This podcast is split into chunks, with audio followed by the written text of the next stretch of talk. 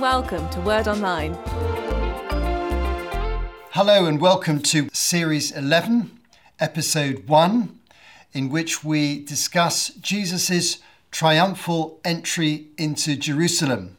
This is well documented in all four Gospels, and we'll be using passages from different Gospels as we go through the story. But we'll be focusing on John chapter 12 and also Matthew 21, verses 1 to 11, will be a key text. Well, we've finally arrived at the gates of Jerusalem after a long period of expectation in the story. If you've been following series 8, 9, and 10, you'll see the progression of the story as Jesus leaves Galilee and takes an extended tour around the central and southern parts of the country in order to arrive finally in Jerusalem for a showdown with the religious authorities.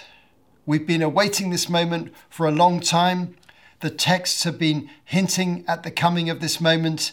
Jesus has been predicting what's going to happen after he arrives in the city, predicting his own suffering, his own trial, death, and resurrection.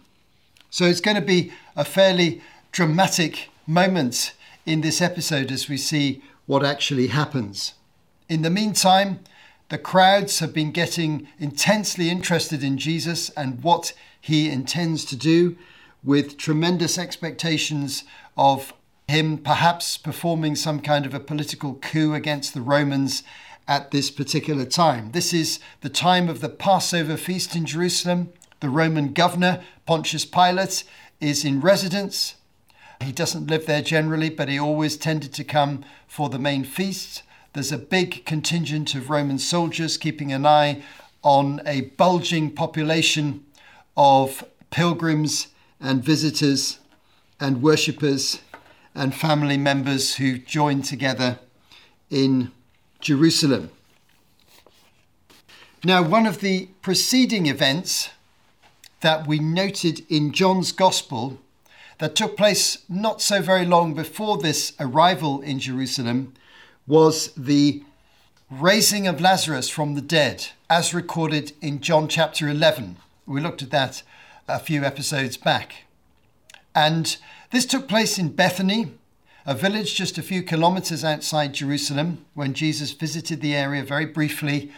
And it was a sensational and spectacular event where Lazarus was brought forth from the tomb, having been in the tomb for four days, and he was raised from the dead in an utterly miraculous way. Let's pick up the story from John's point of view at the end of the story of the raising of Lazarus, just having a look at some of the implications for the future. John 11, verses 55 to chapter 12, verse 1. When it was almost time for the Jewish Passover, many went up from the country to Jerusalem for their ceremonial cleansing before the Passover. They kept looking for Jesus. And as they stood in the temple courts, they asked one another, What do you think? Isn't he coming to the festival at all? But the chief priests and Pharisees had given orders that anyone who found out where Jesus was should report it so they might arrest him. Six days before the Passover, Jesus came to Bethany, where Lazarus lived, whom Jesus had raised from the dead. Then moving on to verse 9. Meanwhile, a large crowd of Jews found out that Jesus was there in Bethany and came not only because of him, but also to see Lazarus, whom he had raised from the dead. So the chief priests made plans to kill Lazarus as well, for on account of him, many of the Jews were going over to Jesus and believing in him. So John points out the fact that the raising of Lazarus in Bethany, just a few kilometers away, was having a really big impact on the mood of the population and indeed of visitors. And many had witnessed this resurrection and were in eager anticipation of Jesus' return to the area. And John records that he returns to the village of Bethany, where Mary, Martha, and Lazarus lived. And this created quite a sense of excitement. But the religious authorities were very concerned about what was going to happen at this particular Passover feast. They sense that the popularity of Jesus could overwhelm them completely, and they wanted to arrest Jesus if he was arriving at this Passover. Now, so these events in Bethany are important, but Luke has also given us, as we've seen in the recent episodes, some insight into Jesus' recent visit to a nearby city called Jericho, where another huge crowd gathered and they were aware that Jesus was heading up to Jerusalem. They're expecting something dramatic to happen. So both Luke and John indicate with different parts of the narrative that there was a great sense of anticipation and excitement concerning this particular visit of Jesus to Jerusalem. And so now let's actually read the account as given by Matthew, which is the main account we're going to focus on. Matthew 21 verses 1 to 11. This actually describes Jesus coming into the city just shortly after the events described in John's Gospel that I mentioned a moment ago from John 12 and 11. As they approached Jerusalem and came to Bethphage on the Mount of Olives, Jesus sent two disciples, saying to them, Go to the village ahead of you and at once you'll find a donkey tied there with her colt by her. Untie them and bring them to me. If anyone says anything to you, say that the Lord needs them, and he will send them right away. This took place to fulfill what was spoken through the prophets. Say to daughter Zion, See your king comes to you, gentle and riding on a donkey, on a colt, the foal of a donkey. The disciples went and did as Jesus had instructed them. They brought the donkey and the colt and placed their cloaks on them for Jesus to sit on.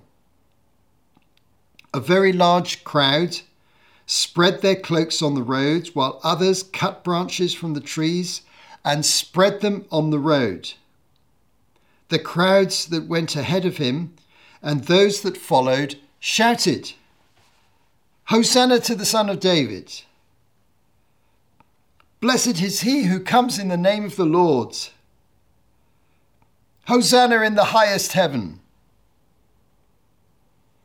When Jesus entered Jerusalem, the whole city was stirred and asked, Who is this?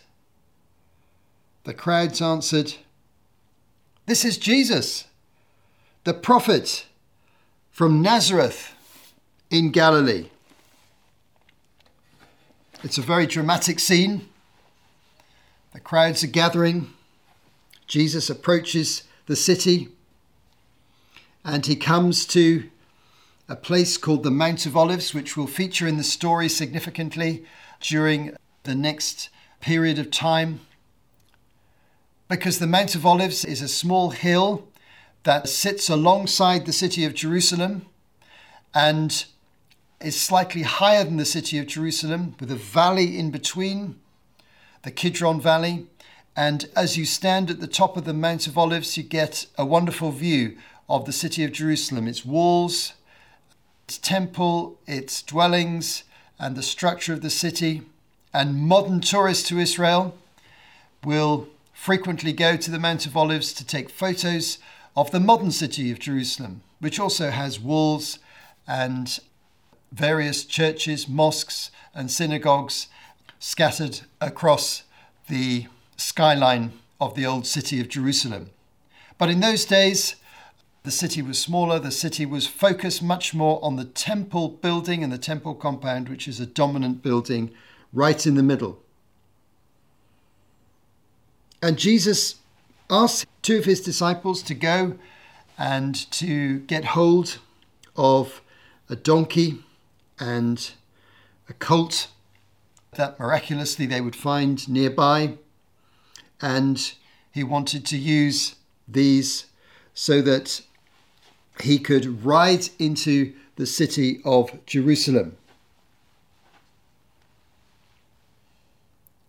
Now, the writer Matthew tells us that there is a prophecy in the book of Zechariah that's being fulfilled by this particular event. And indeed, there is a remarkable prophecy in Zechariah chapter 9, verse 9, which is in a prophecy about the first and second coming of Jesus, in which it says that the Messiah will come, the King will come gentle and riding on a donkey. The donkey appears here to be a symbol of peace, of humility, as Jesus comes into the city in order to bring salvation. It's noticeable by comparison that John, when writing in the book of Revelation about the second coming, uses the image of a white horse, a military horse that a general might sit on as the animal upon which Jesus rides when he comes for the second coming, coming in power and glory and judgment and authority. But here, Jesus is riding on a donkey. The crowds are large. Expectation that Jesus is going to do something dramatic in Jerusalem are raised. Cloaks are placed on the road. Branches are cut, put on the road. And the crowds are gathering from all sorts of different places and they're expecting something dramatic to happen.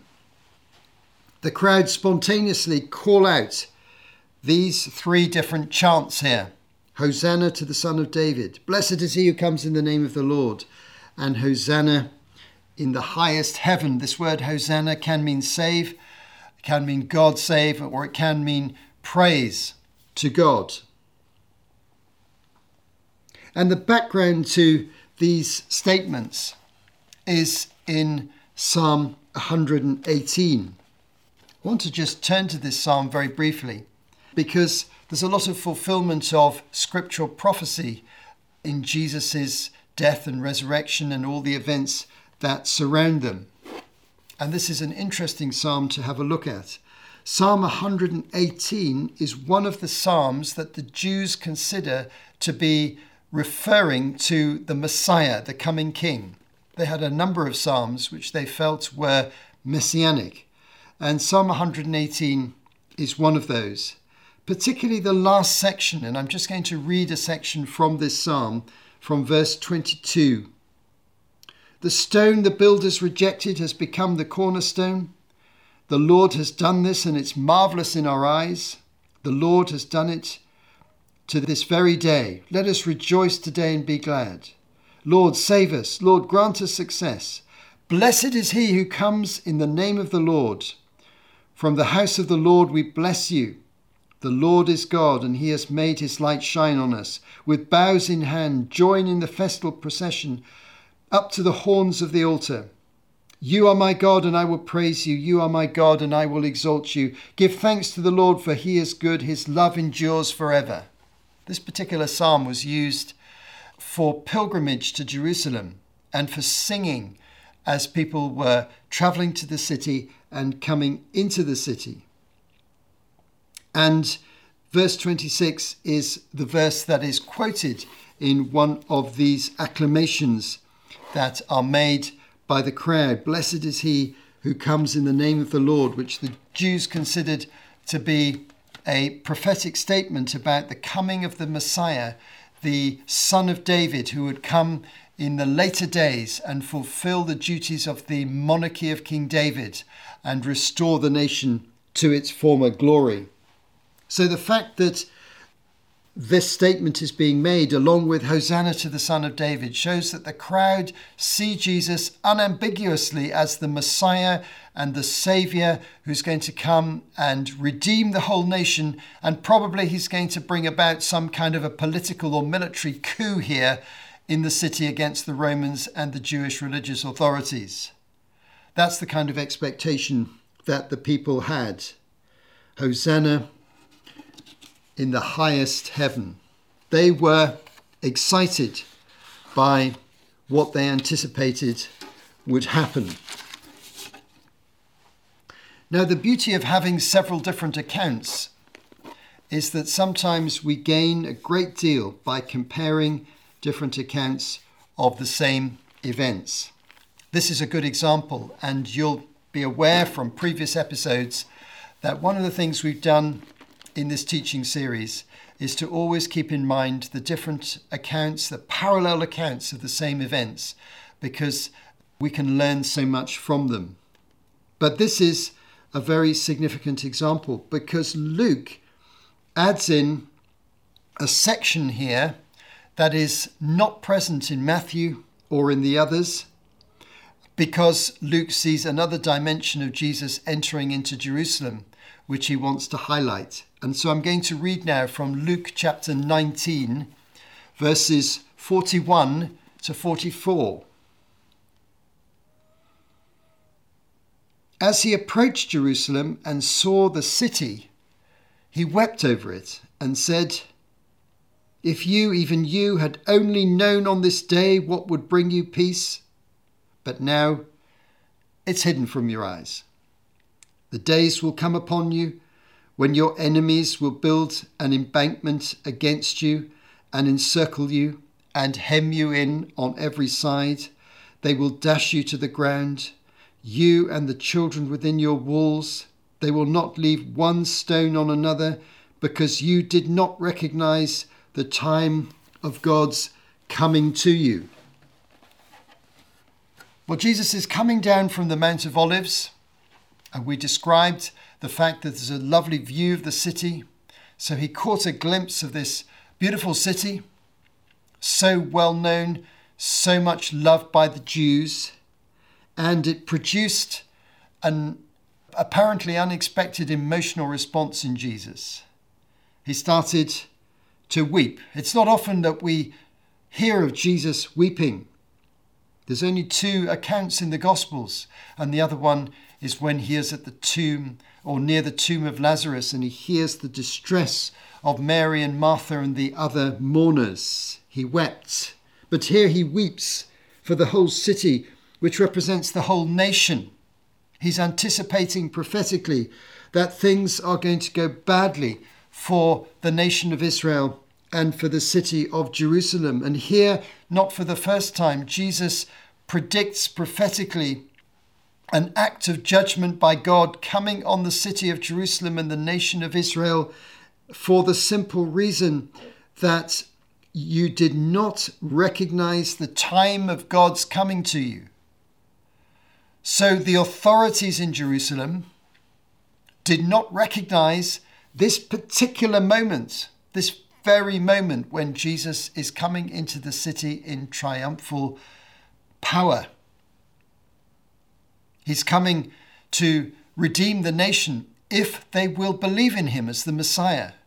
But as we've stated numerous times in earlier episodes, the religious establishment in Jerusalem had set their face firmly against Jesus for a considerable period of time. We've seen this theme all the way through the preceding events, right back towards the beginning of Jesus' ministry.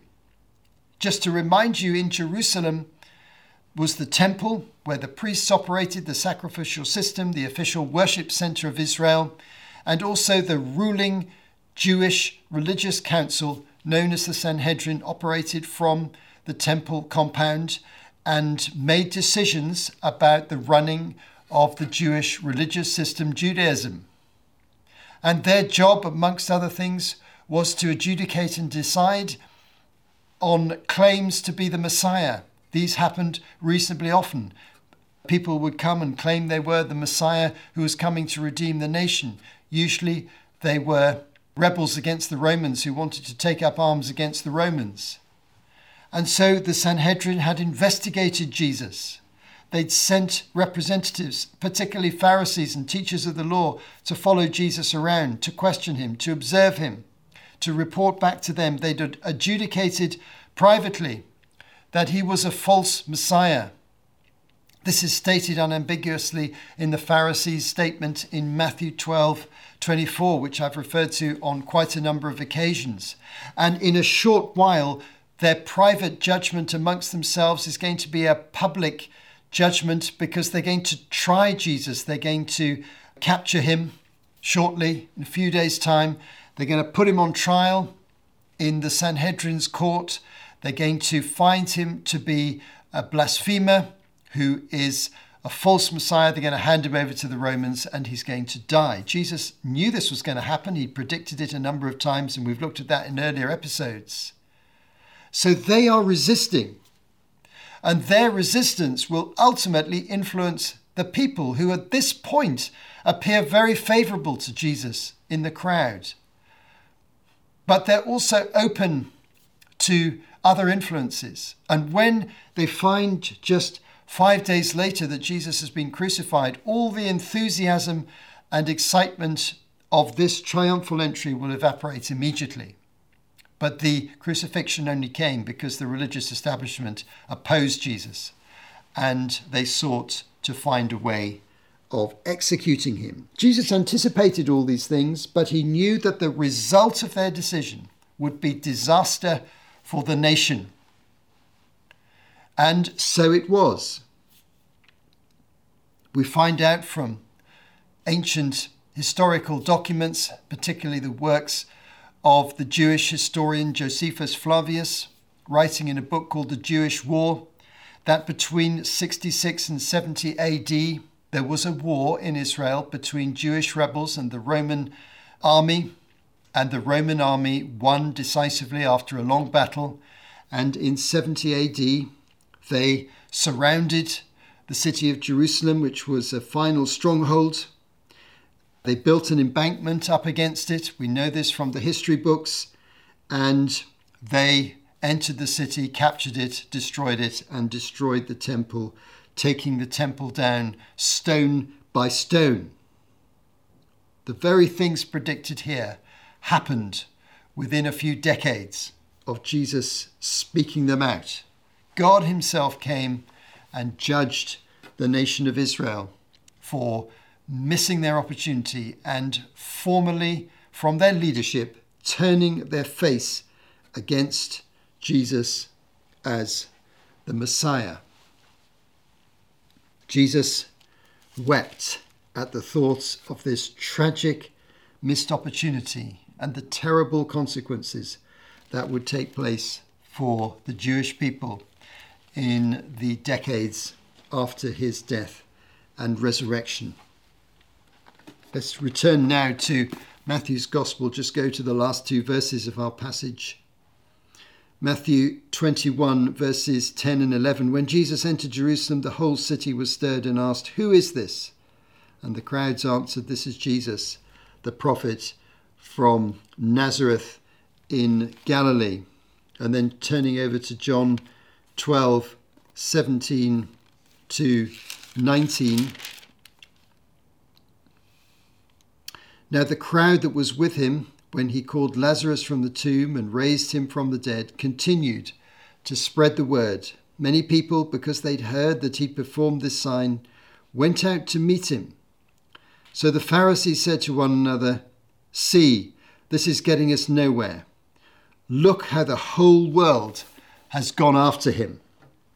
So, here in this moment of triumphal entry into the city, a moment which the church has traditionally called Palm Sunday because of the palm branches that were waved, at this particular moment, according to Matthew's account, and even more clearly in John's account here, Jesus' popularity was on a high.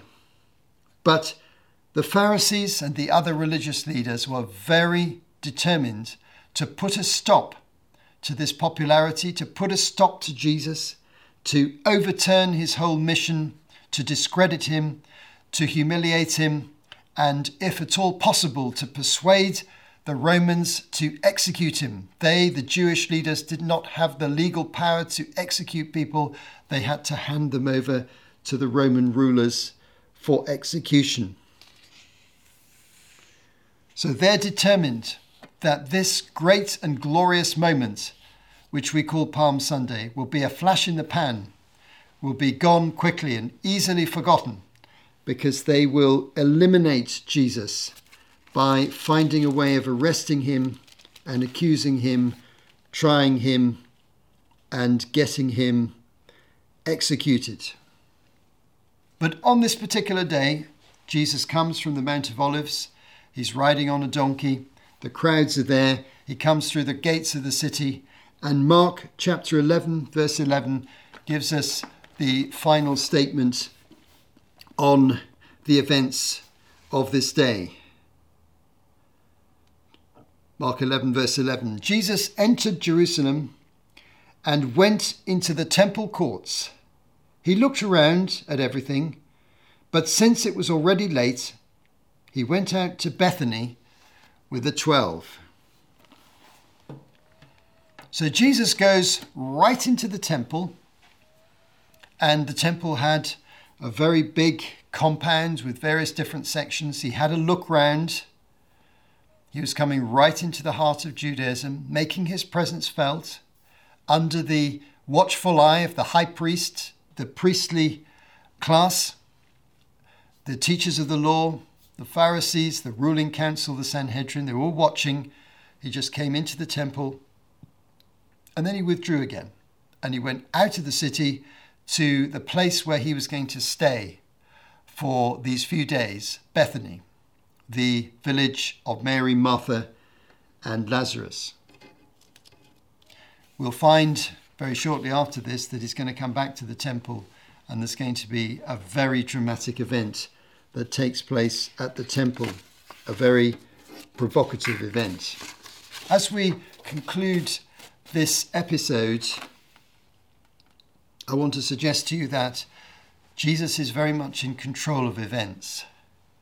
That triumphal entry was a provocative gesture. He was laying down his claims in public. He'd not done this before in, in, quite the same way, but what we're going to see in the subsequent events is Jesus is bringing about the confrontation. He's, in a sense, forcing the hand of the religious authorities. He's ultimately in control of events, even though he will appear to be the victim of them.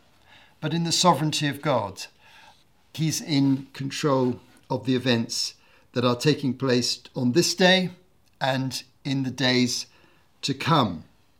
This event, Palm Sunday, took place almost certainly on what we would call a Sunday, the day after the Jewish Sabbath. And so we're going to follow the events during the next episodes Sunday, Monday, Tuesday, Wednesday, Thursday, which includes the Last Supper, Friday, the crucifixion, Saturday, Jesus in the tomb, and Sunday, the resurrection. So, all these dramatic events are going to take place within a week of this particular moment. Exactly a week after the triumphal entry, Jesus will be raised from the dead, having been crucified in the intervening period. Jesus comes in humbly but confidently into the city of Jerusalem. And the events that follow are dramatic and tense and complex and extremely important and very interesting to follow. And that's the story that we're going to follow as Series 11 continues. Thanks for joining us today. You have been listening to Martin Charlesworth for Word Online.